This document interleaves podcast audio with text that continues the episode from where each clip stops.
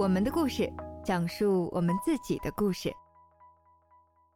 Hello，大家好，欢迎来到我们的故事，我是小夏。大家上一次听到“梦想”这个词是什么时候啊？你还记得你的梦想是什么吗？当我们忙碌于日复一日的生活当中，“梦想”这个词好像已经很久没有出现了。我们似乎被快节奏的生活所占据，被日常的琐事所淹没，甚至开始怀疑自己是否还有梦想。然而，一定要记住，梦想是人类独有的力量，是给我们带来生活原动力的火花。虽然现在很多人也许被挫折打败，也许选择了家庭和责任，可能让梦想已经渺小到隐藏在生活的阴影里了，但是。依旧还有人从未放弃过心中所爱，在不懈努力去追寻自己的梦想。在本期节目中，我们便会听到一个追求自己梦想的故事。主人公今年二十一岁，在逐梦小提琴家的路上已经努力了十七年。来，让我们跟随他的脚步，一起来感受一下这段平凡又闪耀的追梦历程吧。我叫宋阳欣，然后现在二十一岁，是一个在。美国上学的大三学生，我的梦想就是能够成为一个世界著名的小提琴家。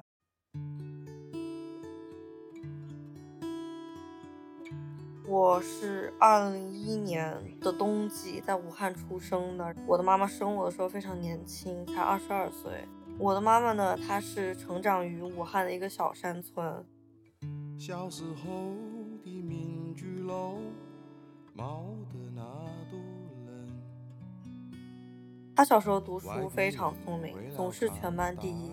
但是我的外婆很早就不在了，外公就非常的重男轻女，把所有的钱都给了很调皮的舅伯。之后就是有了这种不公平的待遇，我妈呢就十四岁的时候只能因为没有钱上学，就来城市里打工，然后补贴家里。也是机缘巧合吧，就遇见我爸了，然后两个人就在一起了。听家里人说的话，我的爸爸他是一个很有天赋的小提琴手，在当时改革开放不久，他就考上了中央音乐学院，还是因为家里经济条件的原因，然后就到处借钱凑学费嘛。等到学费凑齐的时候，已经错过了入学的时间，所以他就读了湖北艺术学院，就是现在的武汉音乐学院，和现在最有名的中国音乐家李自力成为了同窗。但是在学校里呢，我爸非常的调皮，经常在学校里面捣蛋，捉弄老师和同学，最后就因为一些小事情被学校开除了。他跟我妈结婚之后呢，因为要养家，所以就开始认真工作，就去了交响乐团，成了首席和团长，还开始教一些小提琴学生，也培养了很多走向世界各个地方著名音乐学院的高材生。在我四岁半的时候，我的父亲就去世了，因为他当时忙于演出和教学，整个人就连轴转不停，非常的累。然后有一天晚上回家的时候，他心肌梗塞，然后带他去找医生，但是也没有叫救护车，就直接去医院了。可能我妈也比较年轻，就不知道要怎么处理嘛。结果医院呢，因为是半夜，也没有什么医生，所以就抢救不过来，走了。因为我那个时候四岁半，我什么都不懂，我也不知道死亡意味着什么，没有太多的这个认知，也不知道可能我爸就再也不会存在了。之后的日子呢，也没有什么感觉吧，就是还是还蛮快乐的长大了。之后呢，我就上了幼儿园，我妈就跟我说，我爸在去世之前什么都没教给我。至于小提琴，就是因为我的天赋很高，我两岁的时候可以自己用脚打拍子，然后。我爸有时候在给学生上课的时候，我就会在旁边听，听了之后我就自己会在琴上面摸索那种小曲子，自己给演奏出来。在小小的杨欣眼中，父亲离开所带来的意义或许还不是很明确，但是他对音乐的热爱早已在父亲的熏陶下生根发芽。这颗音乐的种子在小杨欣的心中悄然生长着。为他未来的音乐之路谱写了一部动人的序章。因此，从幼年时期开始，小杨星就坚定地向世人宣告了自己的音乐梦想。我就记得刚上幼儿园的时候，老师就问每一个小孩子说：“你们以后的梦想是什么呀？”有的人说当警察，有的人说是宇航员，有的人还想说去外星球。从那个时候我就说我想考茱莉亚音乐学院，就是美国最好的音乐学院，然后成为世界上最著名的小提琴家，并且全球巡演。然后这个梦想就是支撑了我快二十年，让我一步步走到现在。为什么会有那个梦想？主要是因为喜欢嘛，然后再加上小时候就是生长在这个环境里面，然后从小很喜欢小提琴，看到别人演出啊，看到一些什么录像啊或者音乐会的时候，我就很神往别人站在舞台上演奏的样子，所以我就想当一个独奏小提琴家，然后到处演出。因为你说你想成为小提琴家，那你得朝这个目标去努力嘛，你就得先一步一步的来嘛。幼儿园到小学，反正那几年里面，每天回家我就自己自觉练三个小时琴，然后到了周末的时候就练六个小时。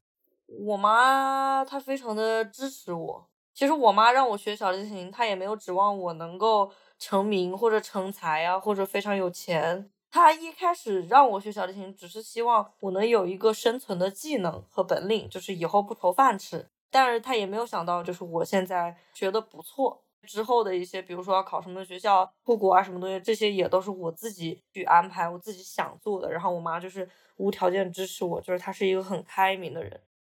我爸爸还在的时候，其实家里没有什么存款。然后在他去世之后呢，我们家的生活其实还是蛮困难的，因为我妈很年轻嘛，为了能让我学小提琴，就到处找我爸以前的朋友。因为之前我爸在的时候，他没有教过我小提琴，我就是自己。看着他给学生上课，然后我就自己学，然后拿来那个小提琴去玩一玩，自己练。会认五线谱的时候，就还是自己能把曲子拉出来。但是对于我们这种家庭条件，我作为一个都没有入门的这种需要启蒙的水平，没有人愿意收我当学生。我当时其实那么小的年纪，我还是懂一些。我每次跟我妈到处去跟别人来回奔波的时候，我其实能感觉到，就是人走茶凉。我爸在的时候，大家都那么帮助在一起，像每天关系很好。但是其实之后呢，就是也没有人愿意来帮助我们这样一个家庭。很幸运，我爸其中的一个朋友，我们就叫他王老师，在我妈找到他的时候，就是可以说他是我们的最后一根救命稻草。他当时居然就答应了。他说可以收我当学生，我可以教你家孩子，但是有个老师可以教得更好，因为我的孩子也在那学。那个老师就叫刘老师，王老师呢就带我们去见了那个传说中的刘老师家。那个时候是我五岁的时候，就是二零零六年。我当时去刘老师家里学琴的时候呢，就除了自己会随意拉一点小曲子嘛，就不会认五线谱，所以相比于那里的同龄人就落后很多。后来我妈为了让我进步更快，就陪我一起学，帮我认谱和学曲子。之后呢，我就进步就非常大。然后在学了三年之后，也就是八岁，我就过了中国音协小提琴的十级。就那几年嘛，我的进步就是神速。每天放学回家，我就练琴非常自觉，就三个小时。然后到周末就练六个小时。尽管家庭困境重重啊，小杨星并没有放弃学习小提琴的梦想。在母亲的支持和贵人的帮助下，他勇敢地踏上了音乐之路。八岁那年，凭借自己的天赋和坚持不懈的努力，杨星成功通过了音协小提琴十级，也就是业余组中的最高水平。然而，在之后的求学路上，由于种种经历，杨星的心态发生了一些转变。后来上小学嘛，因为个子小和单亲家庭的缘故，总是被。嘲笑和欺负，就是小孩他们都不懂事，然后就喜欢笑你，所以放学回家，然后身上就是总是有一些莫名其妙的伤口。我妈问我，我也不敢说。后来有一次呢，我妈就去学校找班主任讨个说法，说要把欺负我的学生家长找来。就来了一些人，就看我们家就只有我和我妈，就非常的嚣张。当时呢，我就看我妈一个人对峙那么多人，就吵得不可开交，我就明白。就是我需要变得更强大，然后来保护我妈，然后保护我们这个家。所以之后不管有谁来找我的麻烦，我就是脾气变得非常的火爆，要不然就给踢人家几脚，然后把人家书包给丢到楼下去什么。同学之后就都不敢惹我，我妈可能也就慢慢的放心，觉得这个样子也没有人敢欺负我了。后来就到了初中嘛，然后我就参加过一些小提琴的比赛，比如说二零一四年的中国 CCTV 小提琴钢琴大赛，然后还有菲菲尔德国际弦乐比赛。但是因为我不是专业音乐学院的学生，所以我只能参加业余组。我觉得吧，那个时候对于年纪小的我来说，就是结果不重要，重要的是这个过程可以让我增长很多见识，并且进步的更快。我虽然读的初中是对口的嘛，也不是什么非常好的重点中学，但是呢，它是一个劣势的学校，叫做锦瑜中学。刚进入初中的时候，我妈其实很担心我会不会被欺负，因为其实这个学校名声在外就是小混混比较多啊什么的，就有点乱。但是我在学校还是比较吃得开。我在学校呢参加的活动有很多，比如说学生会，然后我还当了副主席，还有合唱团团长。我还是学校田径队和少女篮的主力成员。我主攻跨栏嘛，和学校出去比赛的时候，当时拿了三百米栏第三名的成绩。然后我听说第一名、第二名都是国家二级运动员，就是也还蛮为自己自豪的。从小到大，然后我妈就从来没有要求我考试要考多少分或者拿什么名次，因为她对我的要求就是做一个品行良好、有道德的人，因为她觉得这是最重要的。虽然没有人要求我成绩好，但是我对自己的要求非常高。嗯，从来没补习过。在初三有一次就是大考原调的那一年，拿了语文单科全校年级第一。但是呢，因为初中的心太花了，就是可能十三四五岁的这个年纪的小孩嘛，就是想的东西比较多，参加的活动也很多，所以练琴我就没有那么认真。不知道是这个原因，还是可能别的原因。身边也有人总是叫我神童嘛，我觉得我非常的有天赋。我练两个小时顶别人练二十个小时的，反正我只要考试过关了，我就可以不怎么练琴了。开始沉迷于王者荣耀，它真的非常的容易让人沉迷。最沉迷应该就是初二的时候，我还记得，就因为我玩游戏这个事情，我妈给我丢了好几个手机，砸了平板，还砸了电脑。虽然成绩不错吧，拉琴也还行，但是我中考的时候还是没有考好，比自己最想去的省重点差了一分，然后调档就去了一个普高。看啊，中考的失利之后，宋阳兴就彻底陷入了一种自暴自弃的状态，他不愿意继续练琴，也不愿意重拾学业，在懒散的状态里度过了很长的一段时间，但是。两件很重要的事情发生以后，宋阳兴意识到他不能再这样对待自己的人生了。我跟别人其实是不一样的，可能生来人与人之间的差异就非常大。二零一八年同时发生在这一年的两件事情，首先是二零一八年我去深圳参加了一个国际比赛，我当时是十六岁吧，应该是高一高二的时候，我又很巧，我是唯一一个作为业余的选手。他们怎么判定专业和业余呢？就是说你只要。不是在专业音乐学院，比如说上海音乐学院啊、星海音乐学院，然后中央音乐学院，你只要不是这种专业音乐学院的学生，你只要是读什么别的，那你就是业余的，你就不是专业的。但是呢，这个比赛它是比较大的比赛，它不分专业和业余，它分年龄一起比。我就作为唯一一个不是专业院校的学生，进入了这个专业的国际比赛，在深圳。当时去的时候，其实我还蛮信心满满，非常的自大，非常的傲慢。当时可以观摩别人比赛嘛？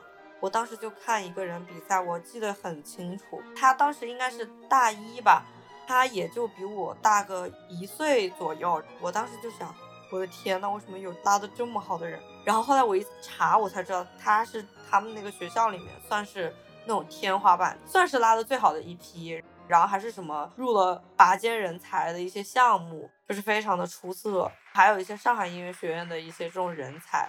我就发现大家都好厉害，就是我原来在我自己的世界里面，比如在武汉，我就觉得自己还蛮了不起的，身边好多人都拉不过我什么的。结果到了这种大比赛、大地方，然后一去看的时候呢，其实自己就是井底之蛙，就是跟你同龄的人、比你小的人，人家都比你厉害，所以我当时就很备受打击。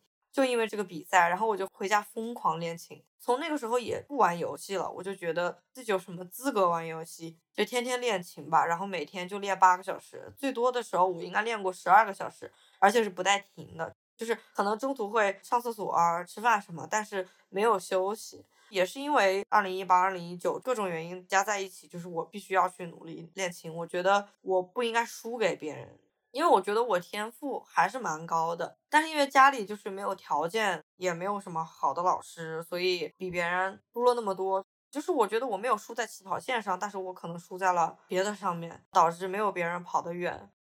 还有另外一件事呢，就是因为二零一八年我妈就是很着急嘛，当时也是找了一个留学中介，然后就是说办签证要准备多少钱，四五十万吧，反正就是要存在银行里面存款。那我们家那怎么可能有这么多钱？我们家当时估计只能拿个两万块钱出来吧。后来我妈就很着急嘛，她就在网上去搞那种什么投资。就被别人诈骗了，就是现在这种杀猪盘，因为是没有存款，所以是刷那种信用卡刷出来的钱，结果就倒欠了银行大几十万。当时我还是在外面在乐团排练一个晚上，我小姨给我打了个电话，她说：“我跟你说一件事啊，你一定要承受住，你妈被人骗了，那个投资是假的，被骗了好多钱。”我当时受不了了，我当时就疯掉了。好像我妈对于这个事情也没有什么太大的反应，估计是难过都在心里面，但是表现不出来吧。那个时候我也觉得我妈挺不容易的，再加上每次吵架她就骂我，她说要不是因为为了你出国，我怎么会去投资呢？都是因为你，我才欠了这么多钱。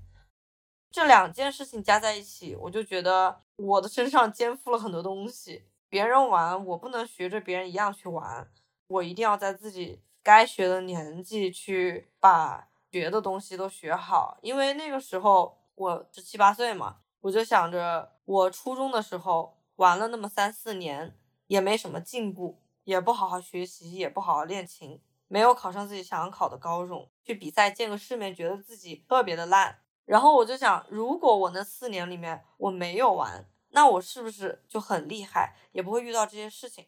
所以从那一刻开始呢，我就决心就不要再玩游戏。然后把所有的游戏全删了，也不追什么剧。我不想让自己过个几年再回来看那个时候的自己又后悔，就是我不想一直在后悔，因为我已经后悔过一次了。我觉得就非常的可怕。人们经常会说一句话：选择大于努力。显然，杨欣很早的就选择了适合自己的道路，但努力本身又何尝不是一种选择呢？如果天赋被浪费，他总有一天会在你的人生中逐渐消逝。万幸的是，一场国际比赛让杨兴认识到了这残酷的事实，他开始奋起直追。但是，妈妈的投资失败，无疑又是重重的一击。能力和物质的不足，这份双重的心理压力几乎让他喘不过气来。在漫漫的求学路上，还有更多的考验等待着他。出国留学之前。我身边的人，那肯定大家都一个劲说你好啊。然后我也觉得自己自那个比赛回来了之后呢，确实有一些进步。但是因为我武汉的这个老师他年纪大了，然后呢他学生也非常多，所以他就一直没有怎么给我上过课。所以说我大部分时间都是在凭自己练。那你练的再好，你凭自己练，没人教你，还是有很多问题的嘛。但是我那个老师呢，他也非常自信，他说你没什么问题，就这样子考学就蛮好的。然后后来呢，我就这样子去考学了，考的稀巴烂，身边的人都不相信，再加上我的一些朋友和同学、一些同门师兄妹啊，他们比我年纪大，我们水平差不多。他们在前几年考那个学校的时候，他们全额奖学金考过去了。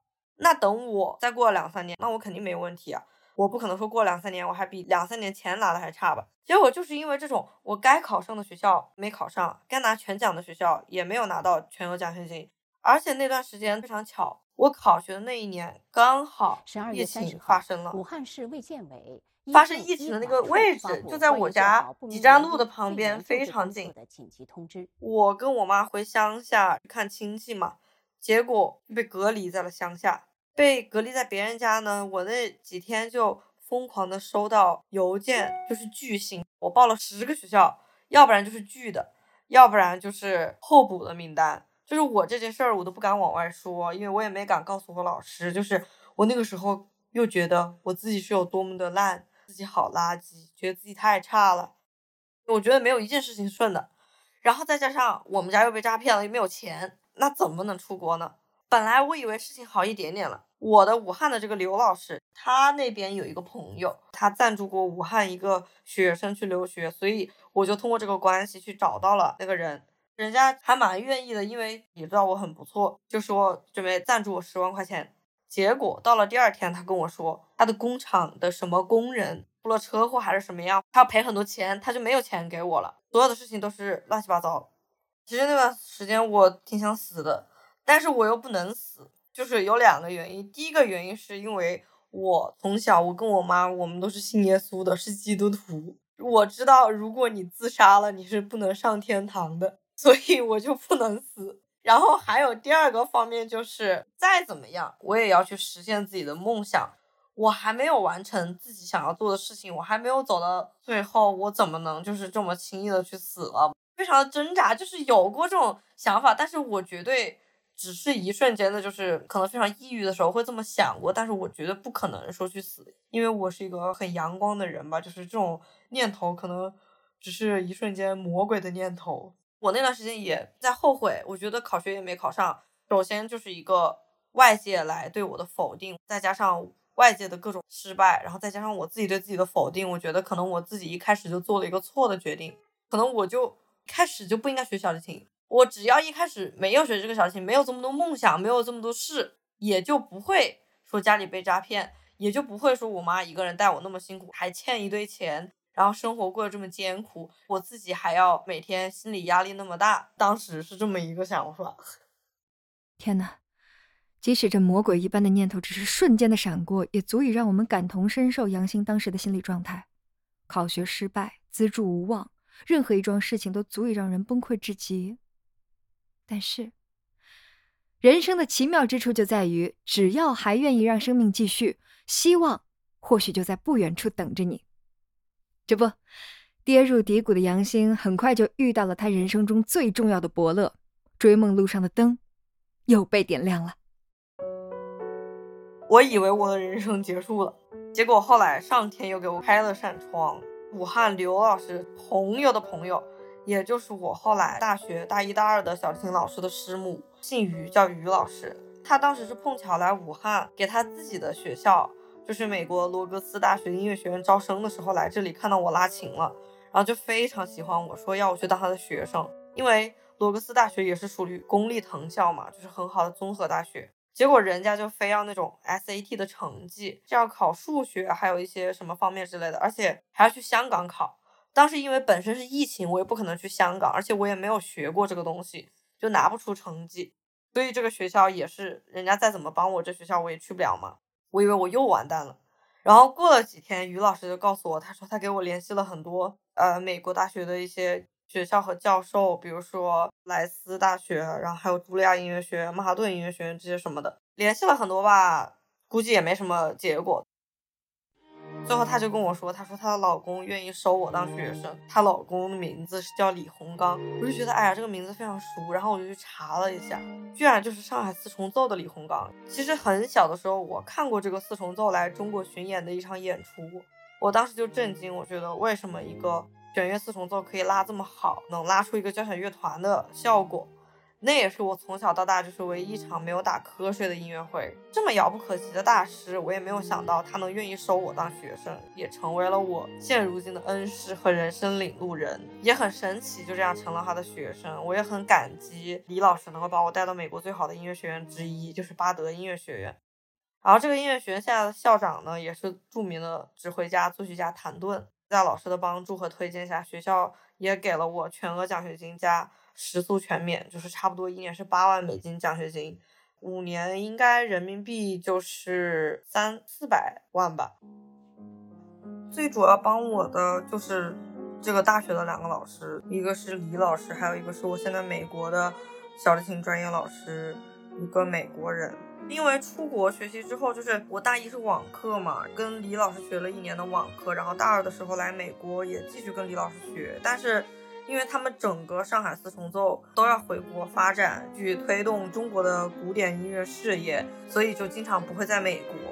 我很感激，因为虽然李老师他不在我们学校任教了，但是他还是愿意就是免费义务的给我上课听我拉琴。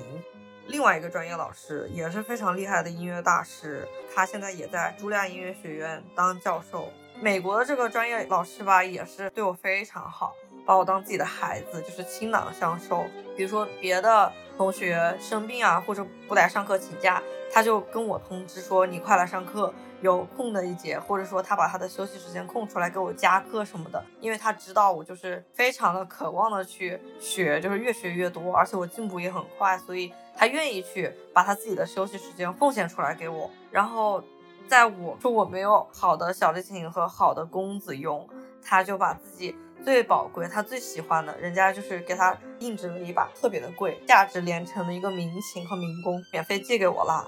这两个老师吧，就是他们都觉得我是值得最好的，所以他们就愿意来免费的这样给我提供帮助，然后希望我越来越好。除了这些教学上就是对我有很大的帮助和启发之外，他们还很关心我的学习和生活，就告诉我说，如果有任何的不开心都可以告诉他们。每次我会跟他们吐槽，发很多牢骚，然后他们就是。会告诉我说怎么去做一个品德高尚的人，如何去为人处事，有点像教育我的意思。但是呢，我还是很喜欢这种被关心、被在乎的感觉，因为我知道老师他不仅把我看作他的学生，他更把我当做他细心培养的孩子，都希望我成为一个出色的人。所以，就不管以后从事什么行业，都能够不忘记做人的准则吧。另外一个，在我来到美国之后，给我很大帮助的人是我的学长。他也是湖北人，经常像我的哥哥一样来帮助我，带我出去玩啊、吃饭什么的。特别是他还用他的休息时间、睡觉的时间来给我陪练小提琴，就是经常为了我要参加比赛或者演出，就陪我练琴到凌晨两三点。因为我这个人练琴非常的急躁。静不下心来，就总是容易乱练。他就不放心，看我这么努力，然后就很想帮我，希望我好。然后我也是非常的感动啊，我就想我要用自己琴技上的提高，然后来回报这些帮助我的学长啊、老师啊，让他们觉得自己的付出都是有价值的。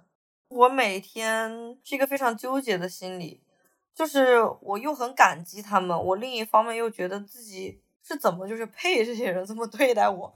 因为我觉得我真的很差，就是以前你看我经历过那么多失败，考学的时候没有考好，再也没有怎么比好，然后感觉自己不行吧。但是呢，他们这么帮我，我又要一个劲的去努力的去证明，因为我不想让他们失望嘛，所以我就非常的拼命，就是想要证明自己对得起他们对我的好。特别是刚去美国那一年，在一个陌生的环境和一些不适应的情况下，我经常烦躁。我一方面知道老师对我的好。我很感激他，但是另一方面又很恨自己。现在慢慢的在调整这种心。否极泰来啊！在老师和学长的帮助下，杨星终于在自己的梦想道路上前进了一大步。不过，他也迎来了许多新的挑战。由于学校对于音乐水平和文化水平的双重要求，杨星需要修双学位，因此他不仅要练琴，还要学心理学。繁重的课业压力一度让他焦虑万分。但是，也是在这个过程中，杨星逐渐学会了如何平衡和管理自己的时间。同时，在新的环境中，他也开始对生活和音乐有了更深刻的理解。让我进步最快的，第一就是因为我那个学长，他发现了我的一个问题，他就给我陪练，然后我就解决了这个问题。我记得刚来美国，我的水平可能只是算中等。我当时第一年来的时候，我参加了学校的一个协奏曲比赛。我虽然刚开始去的时候水平算是还不错的，但是这个比赛我也没有赢，然后我就觉得非常的失落。但是我觉得不是我自己的问题，我觉得是学校的问题，就是我觉得学校是聋子，就是有眼无珠，没有选我。我当时一心就想，好，那我就参加一个国际比赛，我就参加一个大比赛，然后得一个奖来打学校的脸。然后呢？就等到了一个机会，就报了一个欧洲的一个国际比赛。一开始这个比赛说是三月份报名嘛，结果他就延期到了五月，我就有更多的时间去准备。我那个学长，他听到我要参加比赛，他还是蛮高兴的，因为他觉得我好好练其实是有希望的。他就是也不放心我，所以就总是带着我一起练琴。其实我为了那个比赛没有尽全力去准备，那段时间也比较的焦虑，学习压力也很大。再加上这个比赛又是一个很重要的比赛嘛，我觉得对不起的是这个学长，他给我付出的时间，因为我确实没有认真对待。但那个学长他对我这么好，他付出了这么多，我自己其实也是蛮失落的，因为学长他都已经快放弃我了，他说算了，我觉得你没有希望，我放弃你了。其实我最怕的就是别人放弃我。然后我当时听到这句话，其实我真的很难受。我知道自己就是不应该这么去对待一个比赛，但是没办法嘛。其实我心里也知道自己有什么问题，但是可能有时候自己就是放不过自己吧，就是非要跟自己对着干。最后到了五月份的时候，再怎么说花了钱了，花了这些排练的时间精力了，那就还是去比吧。我是前一天晚上录的音要交资料嘛，我有一个朋友陪我一起去录音。当时我其实得了新冠，但我自己是不知道的，我只是以为我是重感冒，然后就是非常严重的咳嗽，想吐。整个录音的过程就是憋着，因为嗓子痒，我也拉不好，因为身上不舒服，特别是嗓子就是忍不住咳嗽，但你不能咳嘛，就忍着，还是把比赛的东西给录完了。反正最后那个结果出来的就是我也没有入围这个比赛，就搞得我非常的无语，我也非常的生气，我又一次觉得自己是一个垃圾，我觉得自己非常的差。虽然我知道自己没有用尽全力，没有去努力，但是我还是就是不能接受失败的自己吧。因为这个比赛也是还学到了很多东西，就是要怎么样去认真的有一个态度。之后能让我的琴技提升，一方面是因为我换了一个环境学西洋乐器，你在国内和国外，它的环境变了，对你还是有蛮大的影响。对于音乐上的理解，包括教学上，我的这个美国老师给我讲的一些怎么去练琴啊，然后。学音乐上面的一些思路和态度都完全的不一样。其实我的技术因为都是能练出来的嘛，琴技上面有提高，其实也是音乐理解的一种提高。音乐理解上的提高，其实就是去经历一些事情和生活。暑假的时候，因为当时在武汉教会有个朋友，他就给我联系了信耶稣的美国的家庭，他们就接我过去住了。这件事情对我拉琴上面有帮助，是因为我从小。生活的环境和经历的事情，让我整个人拉琴非常的不敢表现，比较自卑，特别是在别人面前表演的时候，没有太多的表演的那种感觉和那种风范，被压抑起来了。就是因为我很怕嘛，很怕错。但是后来跟这家人接触的时候，就互相之间也不认识，但是他们就愿意开车来我学校两个小时来接我。就跟他们家里人一起，比如说过美国的圣诞节就是过年嘛，然后一起出去玩，包括他们的家庭合照里面也有，他们把我真正当做一个家人来对待，就是给我非常好的爱和温暖。在拉琴的时候，就是这些我真正体验过的东西，我能够感受到的东西，它就会慢慢的变成一种我音乐里的东西。我的音乐里以前让别人只能感觉到痛苦和恐惧吧，很黑暗，但是因为这件事情之后呢。我身边的所有人，他们都说，就是我拉琴变得越来的越开心和温暖的感觉。就那个暑假，我就成长了很多。然后回学校的时候，拉琴水平就完全提升了一个层次。拉琴的进步上，主要就是因为这些，要更多的这种经历。因为音乐就是来源于生活嘛。我觉得练琴吧，它都是有一个过程的。比如说，我刚开始学的时候，是我最热情、最有兴趣的时候，我自己会很愿意练。比如小学那段时间，但是到了初中的时候呢，我的心思肯定都在玩上面，我就不是很愿意练琴。每个女孩都有个明星梦，然后我也想当明星。那个时候我就不想拉小提琴。我就觉得练琴好累，好无聊，就天天玩游戏。但是每一个阶段嘛，到了现在就是越来越现实的时候，到了现在我反而觉得我比起所有的事情，我更愿意练琴。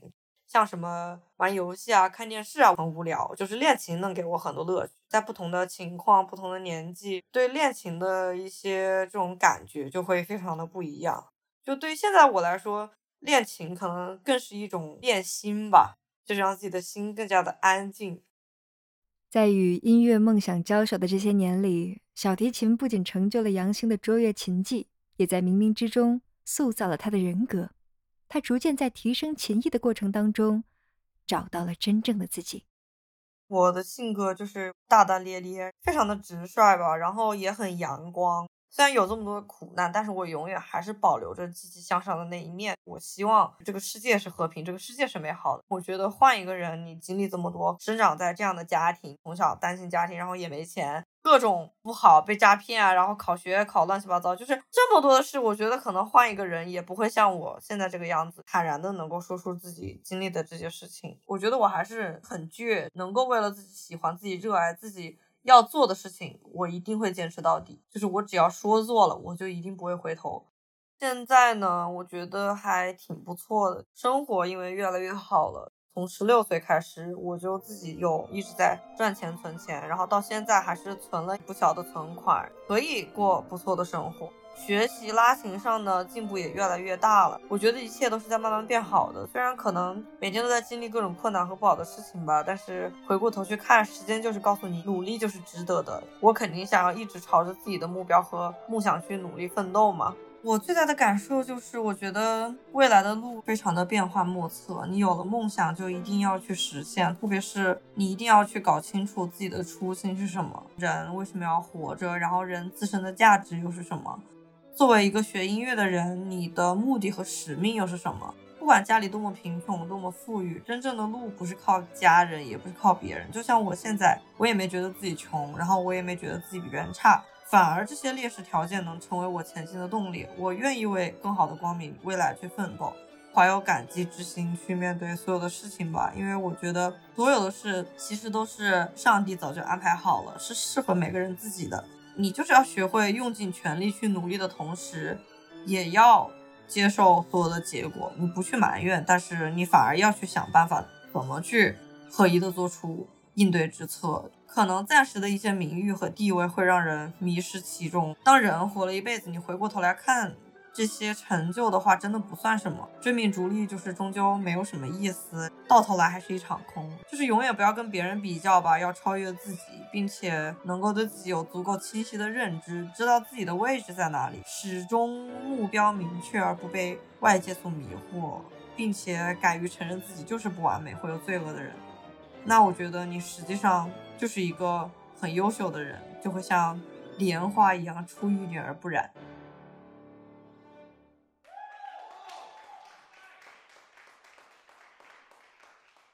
世界上只有一种真正的英雄主义，那就是在认识生活的真相后，依然热爱生活。这句我们听了很多遍的名言，在杨兴的经历中变得更加贴切，更加感人。在童年时期，杨兴种下了小提琴梦想的种子，却从未想过这颗小小的种子会在未来的道路上给予他无穷的力量。直至今天，杨兴不仅克服了生活中的诸多苦难，也在自己的梦想当中找到了价值和存在的意义。但这并不是故事的终章，他仍然在自己的追梦路上不断前行着。去年十一月底，就是我的生日，二十一岁，刚好是感恩节的当天。我过生日是学校的老师给我买的冰淇淋蛋糕，就他们给我一个惊喜，然后在老师的家里给我庆祝的生日，我就非常感恩。就是我希望自己能用自己的实力来证明自己值得被他们这样子对待。我对自己的期待就是希望以后的自己能够不忘初心吧，一直在这条路上走下去，不放弃也不要回头就可以了。不管什么时候都要保持年少的这股冲劲，然后保持希望和梦想。我的梦想。就是能够成为一个世界著名的小提琴家，并且可以全球巡演，把自己的音乐让更多的人听到，让大家能从我的音乐里听到不一样的东西，让每个听到我音乐的人能够知道，音乐是这个世界上最美好的东西。Say it's alright. Say it's alright. It's alright. 嗯杨星的故事到这里就告一段落了。由此可得，梦想从来不会为想追求它的人关上门。或许我们都曾找不到自己的方向，或许我们都曾自我否定，陷入失落。但是啊，千万千万不要因为一时的迷惑和彷徨就放弃。短暂的迷失可能会转化为一份礼物，在未来的某个时刻，以惊喜的方式出现在我们面前。就像《心灵奇旅》中说的那样，每个人来到这个地球都有着激活自己生命的火花。那么，亲爱的听众，你们准备好去追寻它，踏上这段追梦奇旅了吗？感谢您收听我们的节目《我们的故事》，我是主播小夏。如果您对这个故事有一些想法或思考，欢迎在评论区留言。期待与您在下期节目中再次相聚。